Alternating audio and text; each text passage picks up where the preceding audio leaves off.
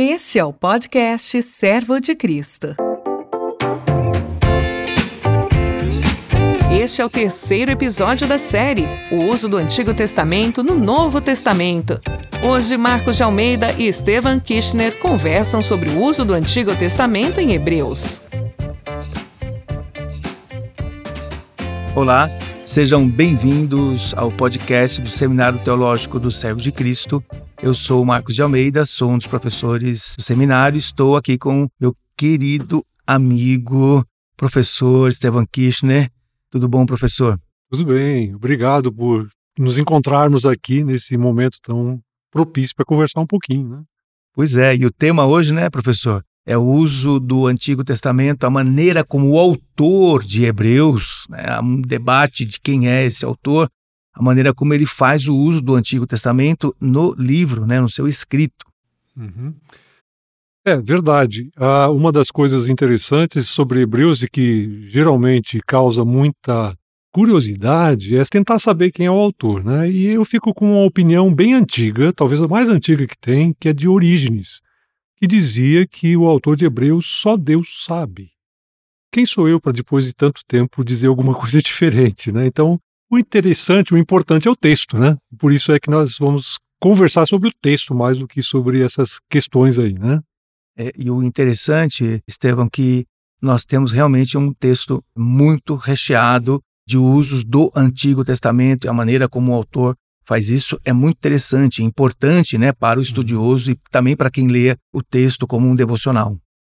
Sim, a o leitor interessado na Bíblia, quando começa a ler Hebreus, percebe logo que tem diversas citações, porque os textos das traduções geralmente fazem uma marcação diferente de margem para as citações, e tem muitas citações do Antigo Testamento. Na realidade, o texto de Hebreus é o que mais cita diretamente o Antigo Testamento no Novo.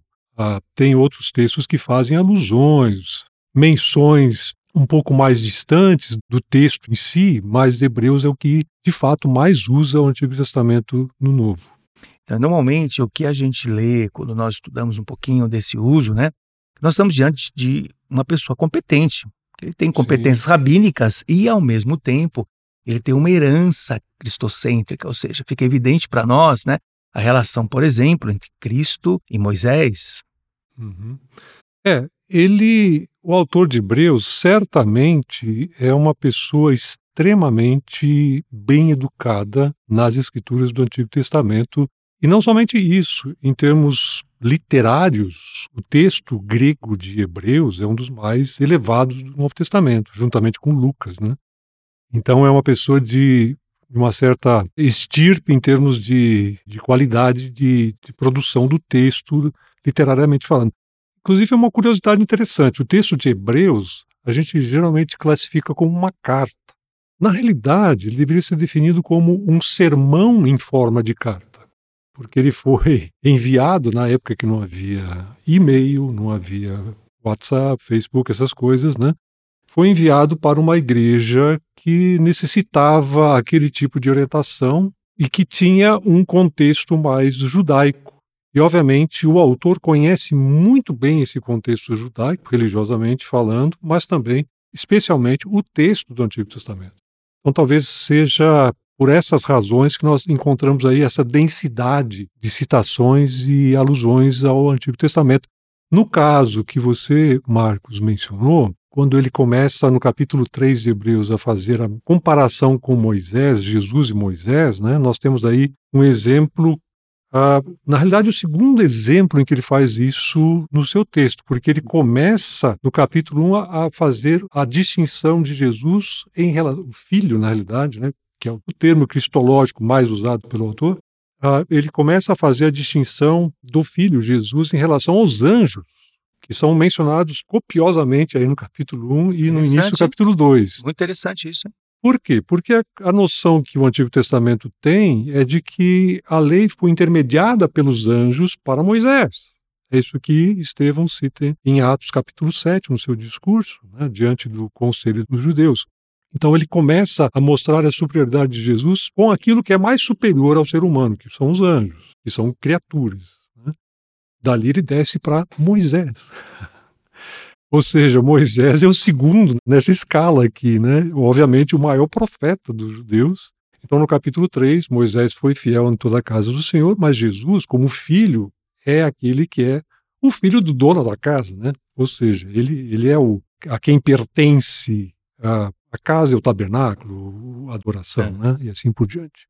Agora, é, o que é interessante nós levarmos em conta, né? Estamos pensando no autor, ele tem um propósito, ele está escrevendo o que a gente normalmente entende é que há algum tipo de esfriamento, algum tipo de apostasia. Uhum. E tem um detalhe interessante, Estevão, que o leitor que está recebendo esse sermão em forma de carta, ele tem algum conhecimento ou ele tem um bom conhecimento, né? Quem é esse leitor, né? Quem é que está uhum. recebendo e qual é a dimensão que ele tem desse tipo de uso, já que é, Hebreus está sustentado pelo Antigo Testamento. Uhum.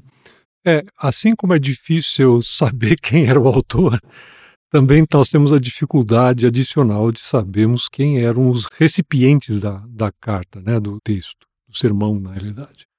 Ah, um dos, dos aspectos que, obviamente, compõe esse perfil é esse conhecimento da religiosidade judaica, que está sendo trabalhado do começo até o fim pelo autor no seu texto, obviamente, começando com os anjos, passando por Moisés, passando por Josué, no capítulo 4, a, a figura do sumo sacerdote, que é como Melquisedeque, e que, na realidade, é o cerne de toda a carta. Né? Ele vai trabalhar no capítulo 5, em parte, volta a trabalhar no capítulo 7, capítulo 8, em parte, e o capítulo 9 aquilo que é a figura do sumo sacerdote e o seu papel diante daquilo que é mais importante, que é acertar as contas com Deus em relação ao pecado, sacrifícios, dia da expiação, tudo isso. Capítulo 9, principalmente o dia da expiação.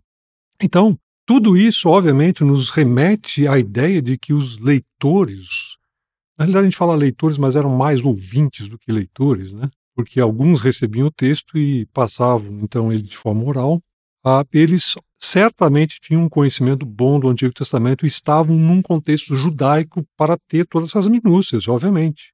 Então foi uma comunidade de cristãos de origem judaica que recebeu esse texto. O final de Hebreus, lá no capítulo 13, a versículo 24, se não estou enganado, conferir aqui no meu texto, vai dizer isso, capítulo 13, versículo 24, vai dizer que o autor manda saudações para os seus leitores e os irmãos da Itália também mandam lembranças. Na realidade, eles mandam um tchau, né? Porque tchau em italiano significa oi e tchau, né? Na realidade, estão mandando. Mesma, mesmo isso, verbete, né? Isso, estão mandando uma saudação junto com o autor. Uhum. Isso pode indicar, eles são apó-itálias, procedentes da Itália que estão com esse autor no lugar em que ele estiver, que é fora da Itália, aparentemente.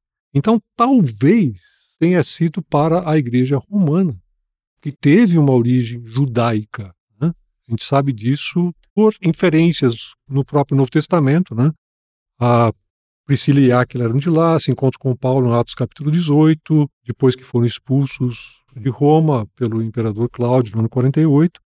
Então tem assim algumas indicações que talvez tenha sido esse o contexto dessa igreja, a cidade de Roma, e mais especificamente o problema que você mencionou, Marcos, sobre a apostasia, a, a, tentação de abandono da fé cristã e volta para o judaísmo, do qual eles tinham surgido, né, tinham vindo, tenha se originado de perseguição e perseguição talvez de Nero, início dos anos 60, né, da primeira era, da era cristã. Então, talvez seja esse o contexto. A gente não tem certeza, ninguém tem a informação concreta para definir é, isso. E essa sempre é uma questão, né, Estevão? Essa uhum. questão da datação, do momento, não há, às vezes, como ter precisão nesse tipo de informação. Né? Sim. Né?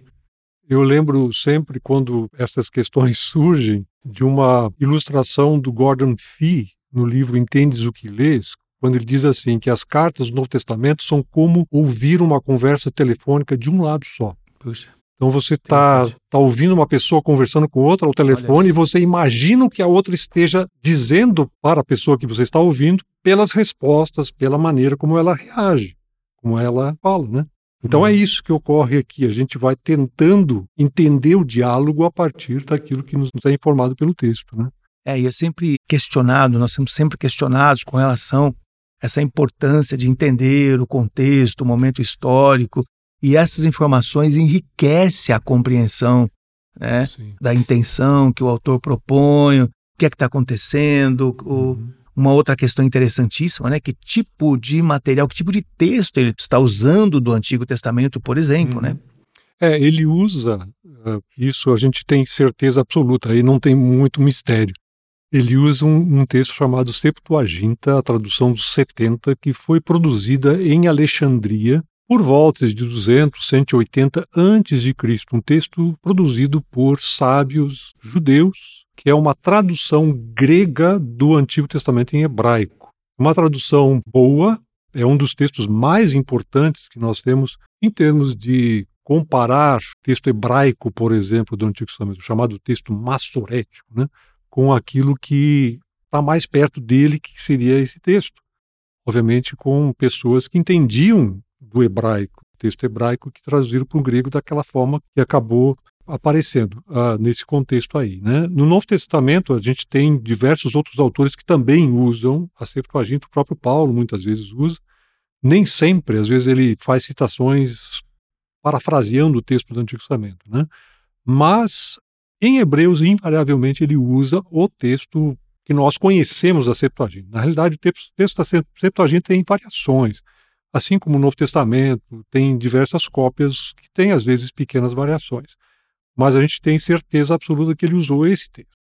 Ou seja, ele usou aquilo que era a primeira Bíblia dos cristãos, gentios. Antes mesmo de ter o Novo Testamento do qual o Hebreus faz parte, inclusive, né? É um dos, dos que foram mais tardiamente aceitos, porque provavelmente também demorou a circular, né? Entre as igrejas todas, mas ele, ele obviamente usou um texto que essa, essa igreja conhecia bem pelas suas origens, principalmente, né? no contexto religioso judaico. Mas mesmo se a gente não consegue, eu estava falando sobre essa possibilidade de ter sido Roma, uh, chegar à conclusão de que tenha sido de fato isso é alguma coisa semelhante ao que aconteceu lá, que talvez a gente até desconheça historicamente em termos de informações mais concretas. Ou seja, uma igreja que estava tendo dificuldade para se reunir, né, o capítulo 10 diz aquele uhum. famoso versículo uhum. lá de do culto de quarta-feira à noite, que o pessoal não vem, né? Irmãos, não deixemos se reunir. pois é. Aliás, esteve muito usado nos dias atuais, né? Principalmente pós-pandemia, né? Exatamente. Exatamente. Ah, o grande problema para mim, eu uso esse texto aí no culto de quarta-feira, principalmente, é porque o pastor xinga quem veio, né? Pois é. Pois é. Deveria mandar isso para quem não veio. Mas, em todo caso, a igreja estava tendo dificuldade de se reunir. Se reunir em casas, evidentemente, né? O autor ali no capítulo 10 fala de perseguições que já tinham enfrentado anteriormente e agora estavam enfrentando uma outra semelhante àquilo que já haviam enfrentado antes. Então, há situações aí que a gente não, não consegue computar claramente, mas que tem um certo perfil claro, né? nítido. Ou seja, uma igreja está sendo perseguida, a fé está sendo desafiada, você e o seu compromisso com Cristo estão sendo colocados em xeque. Né?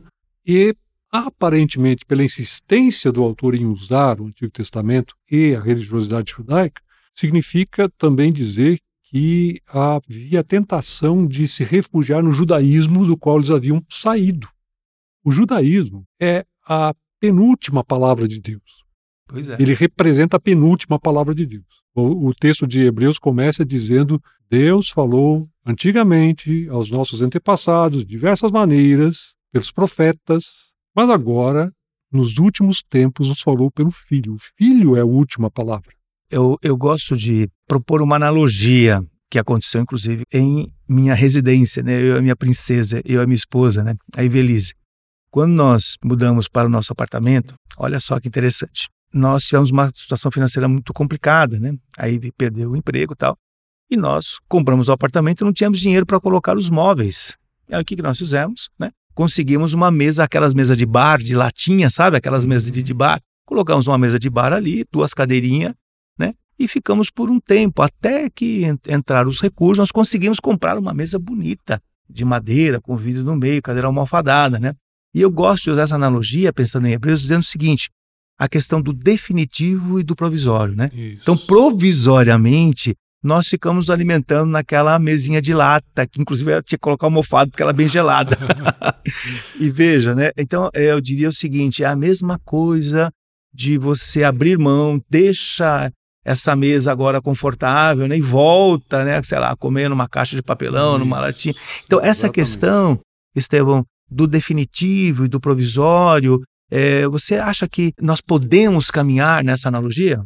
Sim. Na realidade, eu diria que isso é precedente para a gente até falar sobre a possibilidade de outras pessoas imaginarem volta a outros aspectos de religiosidade que não sejam necessariamente só os judaicos. Uhum, Ou seja, você tem aqui claramente alguma coisa que vai na direção dizer, olha, puxa, Deus já falou, né? Deus falou por Moisés, Deus falou pelos profetas. Uh, todo o texto do Antigo Testamento é Deus falando, obviamente. Mas essa palavra é uma palavra que não é a definitiva. A palavra definitiva vem com o filho que, por exemplo, em João é chamado uhum. de logos, palavra, uhum. né? Então, uhum. a comunicação mais pessoal de Deus para a humanidade. A mesma coisa você pode dizer em relação a outros aspectos religiosos, talvez até contemporâneos nossos, uhum. de pessoas dizendo, não, mas eu talvez posso encontrar alguma coisa ali que também seja satisfatória. Não, você avançou para uma coisa que é a última palavra de Deus. Você não pode voltar para aquilo que já venceu. Você não vai pegar um, um produto de supermercado que está com data de validade vencida, né? Pois é, pois é. Uma outra analogia interessante né, para se trabalhar, né? E uma outra questão importante, né? É nós estarmos trabalhando pensando num livro, né? É a importância do ouvinte sempre entender que a nossa perspectiva sempre é iniciar com a teologia e, e sustentar pela teologia bíblica, que é, Sim. na verdade, é, o trabalho. E pensando, então, no uso do Antigo, no Testamento, né, os eruditos, enfim, quem, quem trabalha, né, principalmente é uma disciplina mais recente, inclusive, né, que ela fazia parte de uma outra disciplina, agora ela se torna uma disciplina. E um dos desafios, por exemplo, pensando especificamente, né, no uso das citações, das alusões, dos, agora temos os ecos, né, das figurações. Há quem diga que é um desafio, Estevão, na delimitação das citações e alusão. Não sei o que você pensa dessa questão e qual é o impacto nisso no entendimento é, do texto em si.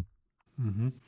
É, eu acredito que o uso das citações mais específicas, ou seja, mais definidas claramente do texto do Antigo Testamento no Novo, num caso como o de Hebreus, ele encontra um lugar muito importante no sentido de estabelecer exatamente essa noção de que, olha, Deus já estava falando lá atrás para aquilo que nós estamos vendo hoje como realidade. Então, a, a ideia é de que nós temos um contínuo, alguma coisa que começou lá atrás a ser trabalhada e que agora chegou num ponto culminante, mas é um, é um contínuo, ou seja, tem uma como a gente já falou, não sabemos quem foi o autor de Hebreus. Eu, muitos dos meus alunos às vezes cogitam, mas não foi Paulo, não. Pois é. Ah, eu diria Também que. Também tenho essa, essa indagação o tempo todo. Olha, mas é, tem características de Paulo. Sim. Eu diria que se eu tenho uma certeza em relação ao autor do, do livro de Hebreus é que não foi Paulo. Olha só. Por quê? Estilo, vocabulário, uhum. é completamente diferente. Figuras, o sumo uhum. sacerdote, a ênfase que tem isso em Hebreus e Paulo nunca usa isso nas suas cartas. Pois é, isso é importante que se diga. Uhum. Ah, mas o, que eu queria dizer sobre isso não é tanto essa uhum. confrontação aqui com essa questão de autoria, quanto uh, especificar que, por exemplo, um Paulo, nós encontramos nele uma maneira de lidar com isso, talvez um pouco diferente nas suas cartas. Por quê? Porque ele trabalha com gentios que também leem Septuaginta, mas não são originários de uma comunidade judaica. Então eles não têm talvez esse ranço, vamos dizer assim, mais religioso que vai acompanhando, ao mesmo tempo, e, e por isso ele talvez não cite tão especificamente a Septuaginta e, e, com tanta veemência o texto do Antigo Testamento em termos mais específicos, como o autor de Hebreus faz para estabelecer certas coisas. Embora, claro, Paulo também cita muito. Mas o que a gente vê aí é que nesse perfil do autor, a gente percebe que uh, a ideia é de demonstrar que nessa história continuada nós chegamos num ponto culminante climático que não pode ser mais abandonado. E o uso do Antigo Testamento ajuda a calcar isso bem na mente das pessoas. Por quê? Porque essas pessoas já tinham sido instruídas nesse contexto e agora a ideia é dizer: olha, tudo isso apontava nessa direção. O trabalho do sumo sacerdote de entrar levando sangue dentro do Santo dos Santos uma vez por ano, capítulo 9, para borrifar esse sangue né? Levítico 16, uhum, ele tá uhum, uhum. ali ele está mais quase que aludindo mais do que citando, né? embora ele também cite algumas coisas do texto de Levítico 16. Quando ele faz isso, ele está prefigurando aquilo que Cristo fez de uma maneira muito maior. Por quê? Porque o sumo sacerdote, ele passava, ele morria, era outro que o substituía depois, a sua família, uhum. né? Ah, ele levava o sangue de um animal, e o autor de Hebreus diz no capítulo 9: o nosso grande sumo sacerdote, é até um, uma hipérbole mesmo, né? Porque hum. sumo já é grande, né? Um grande, grande sacerdote, Jesus, né? isso, assim. ele entregou a si mesmo como sacrifício. Ele é o sumo sacerdote que entrega a si mesmo. Então, o desdobramento daquilo que é o texto do Antigo Testamento a partir dele para essa conclusão é muito importante que o leitor siga essa argumentação. Por isso, talvez, a insistência dele em mencionar ipsis literis, o texto da Septuaginta aí.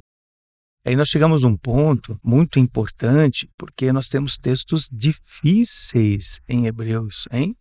E muitas vezes mal interpretados. Sim. Por quê? Porque carece de entender essas citações, essas alusões que estão, como você disse, sustentando uhum. não é, o argumento, a retórica, o uso que o, que o autor faz né, para persuasão, para que despertar de fato a verdade né, uhum. a respeito da revelação de Deus. Até porque nós estamos envolvidos com alguma coisa muito maior do que nós, não é um livro, né, não é um livro qualquer. Né? Uhum. Nesse sentido, uh, Estevão, você deve dar algumas orientações aos seus alunos no sentido assim, quando você estiver diante de um texto como este, é importante que você volte e leia lá o Antigo Testamento, ou seja, não vá conferindo aos elementos, às figuras, né, aquilo que uhum. você pega aqui no Novo Testamento. Daí essa questão de alcançar a importância, a força da revelação uhum. que já aconteceu no Antigo Testamento. Sim. Uh, uma das coisas que também a gente pode falar sobre Paulo, como ilustração em relação a isso, é de que Paulo entendeu que aquilo que o judaísmo farisaico, no qual ele tinha sido instruído, de fato apontava e ia na direção, era o que veio em Cristo, a ressurreição.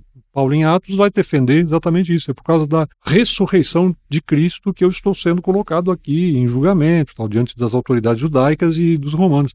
Então, a ideia de de ter essa ligação muito clara com aquilo que vem antes, com aquilo que veio como palavra definitiva de Deus em Cristo, no Filho, né? É extremamente importante de se entender isso para entender qual é o raciocínio do autor de Hebreus também. O autor de Hebreus faz alguma coisa muito semelhante a Paulo nesse sentido, é claro. Obviamente, os autores do Novo Testamento estão em sintonia, né? Uhum. okay. Então, eles não vão dizer coisas contraditórias uns contra uhum. os outros de uma maneira flagrante, né?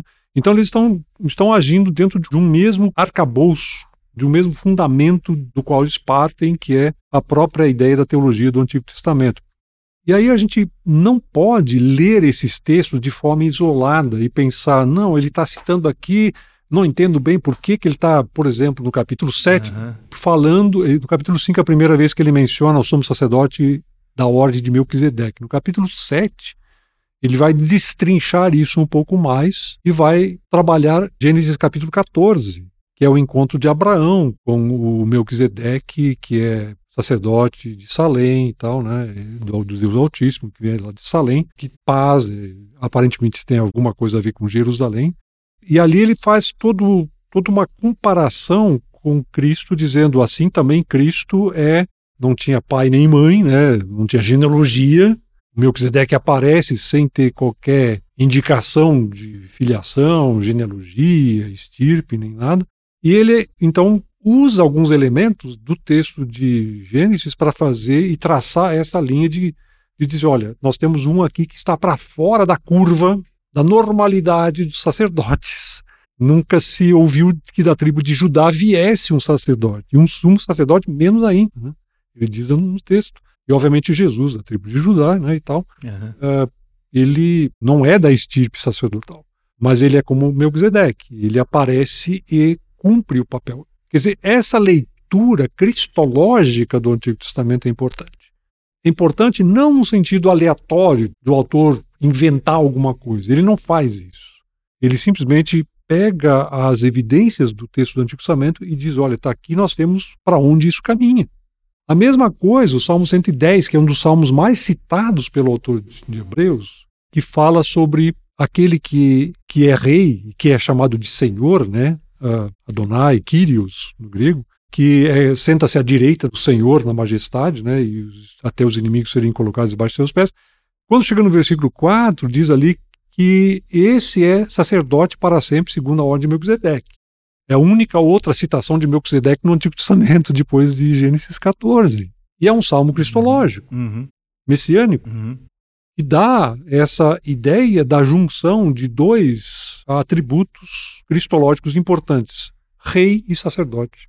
Exatamente o que Jesus veio fazer. Quer dizer, você lê o Evangelho de Mateus, ele é filho de Davi, antes de ser filho de Abraão, né? descendente de Davi, para se sentar no trono. Mas ao mesmo tempo o autor de Hebreus diz, ele também é sacerdote. E o Salmo 110 junta isso exatamente. Né? Então é uma coisa assim bela de se ver como o autor leva esse tipo de argumentação adiante no texto. E ele vai citando o Salmo 110 e aludindo ao Salmo 110 diversas vezes ao longo dos primeiros capítulos. Estevão, e te ouvindo, né, todo esse arrazoado, fica evidente para todos nós a importância, um princípio fundamental que é o seguinte: fazer teologia do texto, né? Sim. Eu sei que parece óbvio o que eu estou dizendo, mas atenção, não é óbvio, porque há muita gente fazendo teologia da teologia, uhum. que é talvez um dos problemas, né? Eu sei que você usa uma ilustração muito interessante, né? Que a dogmática é como um sanduíche de, de macarrão, de macarrão vai escapando para tudo quanto é lado, né? E aí, olha só, a importância que nós temos de fazer um estudo honesto do texto e levar em conta essas uhum. características, até porque, é, como eu disse, né, nós temos textos difíceis de serem interpretados em Hebreus, né? É, por exemplo, né, o próprio capítulo 6 de Hebreus, que tem, sempre uhum. tem sido uma questão assim é, complicada, não para a teologia bíblica, né, mas Sim. para a dogmática. Olha Exatamente. que interessante, né? Por quê? Uhum. Porque aí a interpretação, o entendimento, uma boa teologia bíblica não vai estudar capítulo 6 isolado, tem que voltar Exato. lá no capítulo 3, no capítulo 4, né? Fazer a ligação também com o capítulo 10, porque o capítulo 10 vai falar muito claramente de pecado deliberado em termos de abandono da fé. Mesma coisa, basicamente a mesma coisa. Então, você tem ali uma, uma situação que é não abandono da fé no sentido absoluto, mas abandonar a última palavra de Deus para ir para a penúltima. É mais, é mais isso a ideia dos que caíram do que qualquer outra coisa. E, isso é importante a gente entender dentro desse contexto mais amplo do próprio livro. Né? Então, as citações todas também nos ajudam a perceber como a grande tentação ali desse pessoal era voltar para aquilo que já tinha vencido, pensando: aqui a gente está livrando a nossa pele, salvando a vida da perseguição, né, que está sendo cada vez maior e pior e que talvez ia derramar muito sangue, né? No capítulo 12, o autor diz no versículo 4, até agora vocês ainda não chegaram ao ponto de derramar sangue, né? Ah, mas ele está é. abrindo a possibilidade com isso também, né? E fala dos sofrimentos de Cristo, ali o exemplo, o grande exemplo de fé do livro de Hebreus uhum. é Cristo. Aí o pessoal lê os heróis da fé no capítulo 11 e esquece que o capítulo 11 termina em 12, 1 a 3. Porque aí nós temos o herói da fé, porque ele é o autor e consumador da fé. Quer dizer, você olha para todo esse pessoal aí, você se sente energizado, né? É, desembaraçando Isso, tudo aquilo vou... que vos assedia, aquilo que fica te segurando. Isso. Abraão, uhum. Noé, né? Moisés, que rejeitou ser chamado filho da filha de Faraó e assim por diante. Muito bonito final do capítulo 11 fala dos anônimos, dos heróis anônimos. Há muitos outros que não uhum. chegaram a, a fazer o que Davi fez, vencer exércitos e tudo mais. Foram mortos, foram perseguidos, viveram em cavernas, vestiram-se de peles de, de animais, foram cerrados ao meio. A tradição judaica sobre Isaías fala que ele foi cerrado ao meio. Né? E aí chega em Jesus no início do capítulo 12. Aqui está o nosso grande campeão da fé, o herói, autor e consumador da fé, que sofreu em troca da alegria que lhe estava sendo destinada. Quer dizer, a ideia é dizer, perseverem na corrida. Ali a metáfora é corrida. Né? Fiquem firmes, desembaraçando-se do peso e do pecado, olhem para a linha de chegada, lá está Jesus, que já cruzou a linha, olhem para ele e continuem. É lindo demais, é muito, isso é muito bonito. Uhum. Isso é empolgante, né? O autor, ele usa né, esse recurso retórico, ele vai empolgando né, o seu ouvinte. É um sermão. É um sermão. É um sermão, mais do que qualquer outra coisa. Muito interessante. Então, adiante, vamos dizer assim, de um texto complexo, né, denso, de um grego realmente, um grego muito bem elaborado. A língua grega já é uma língua sofisticada. Sim. Eu, como professor de grego, defendo o meu quinhão, mas defendo, claro, né, sustentado, sim, né, pelo recurso que há nessa estrutura de comunicação, né, que é o grego. E o autor, inclusive, faz o uso de um grego, usando então, né, fazendo um, um apanhado, né, o, o Antigo Testamento, a Septuaginta, né, que inclusive se alguém se interessa aqui, há um documento, né, talvez até algum tipo de, de, recurso literário, que é a Carta de Aristeia, que fala né, da, uhum. da Septuaginta, tal, por daí o nome, né, os 70, Isso, né? Versão dos 70. É, na realidade, é uma, uma carta que fala assim, mais um folclore da época pois né, é. sobre isso. Pois é. É, então, é, de repente uma mas, enfim, Sim, né? tem, tem fundamento ali, obviamente. Né? Tem um fundamento. E o que é interessante, né, é entender e pensar, né, que foi disponibilizado um recurso né, numa língua que seria depois né, usada e apropriada né, pelo autor, né, uhum. mas um conteúdo extremamente importante para se entender de fato essa distinção que ele faz né, das sombras. Né? Sim. você usou bastante essa questão daquilo que foi sendo é, vamos dizer assim, né? Sempre houve a necessidade de uma atualização, né? Um sacerdote que substituiu uhum, tal. Uhum. E agora aquilo, aquilo que é a luz que brilha, uhum. né? Aquele que é o, o, definitivo, né? Isso, isso. É transitório aquilo que é passageiro, aquilo que tem valor e continua sendo importante. O Antigo Testamento, eu sou fã do Antigo Testamento. Eu trabalho muito com grego também, gosto do grego, mas a minha predileção, já falei isso para você Sim. mesmo, é o hebraico. pois é. Uma língua tão, não tão sofisticada quanto o grego, mas eu, eu gosto demais. E para trabalhar no Antigo Testamento eu uso o hebraico, obviamente. Mas, é claro, você tem aí o, o, uso de uma língua que se tornou o inglês da época, vamos dizer assim. Pois é grego era a língua franca, assim como o aramaico foi antes, no período pós-exílico, né, da dominação mesopotâmica, até chegar os gregos com, com Alexandre o Grande e a helenização, a língua franca do Oriente Próximo ali. Então você tem o grego sendo usado depois ah, pelo próprio Império Romano como a língua de comunicação, diplomacia e tudo mais, né? E do comércio. Então, obviamente, o Novo Testamento se coloca para o mundo, né? Pois é. E usando a língua grega e falando do Antigo Testamento e usando corretamente as coisas, embora muitas vezes com detalhes às vezes importantes aí de para os estudiosos uh, trabalhar um pouco mais, né? Senão não, não tem muita graça, os estudiosos têm que trabalhar um pouco mais, né? Tem que suar um pouco mais do que os outros. É. e, e aí então você tem algumas coisas interessantes que também surgem disso. Mas é um, é um, um trabalho de contextualização e de comunicação acima de qualquer outra coisa. E o Antigo Testamento, o que a gente nota, e aqui eu quero falar um pouquinho sobre essa perspectiva do Antigo Testamento mais especificamente. O Antigo Testamento é como se fosse uma sinfonia inacabada. Sinfonia de Schubert, a oitava sinfonia de Schubert só tem dois movimentos. Uma sinfonia normalmente tem três ou algumas quatro, como a nona de Beethoven tem quatro, né? as mais elaboradas.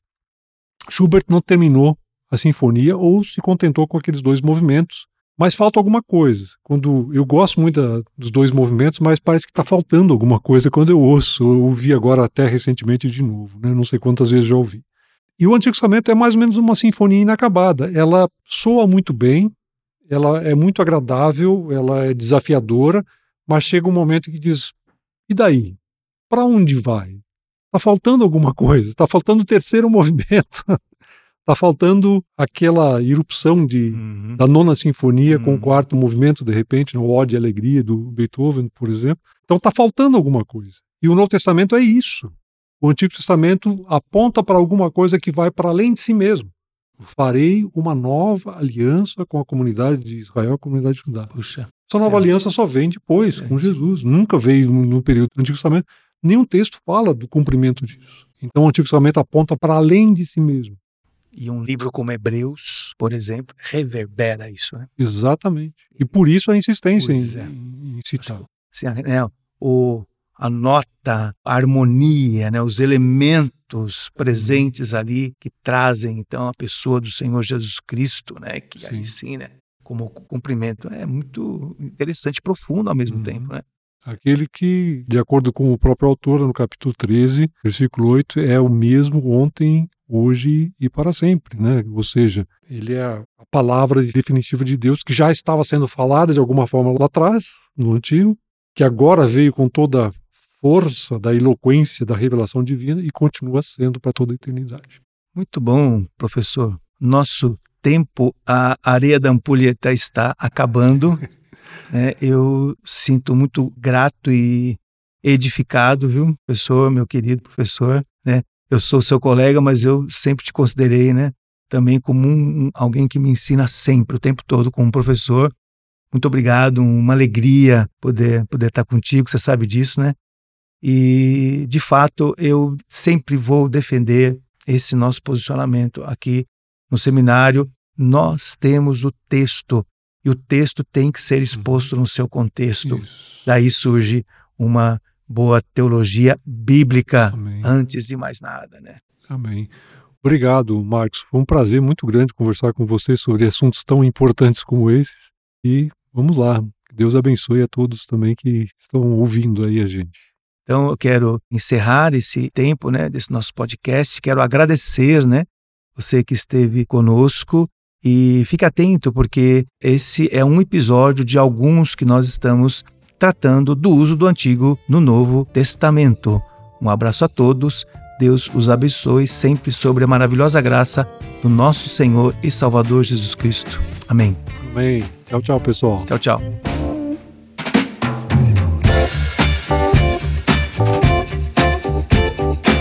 Você escutou o podcast Servo de Cristo. Para mais informações, acesse o site www.servodecristo.org.br.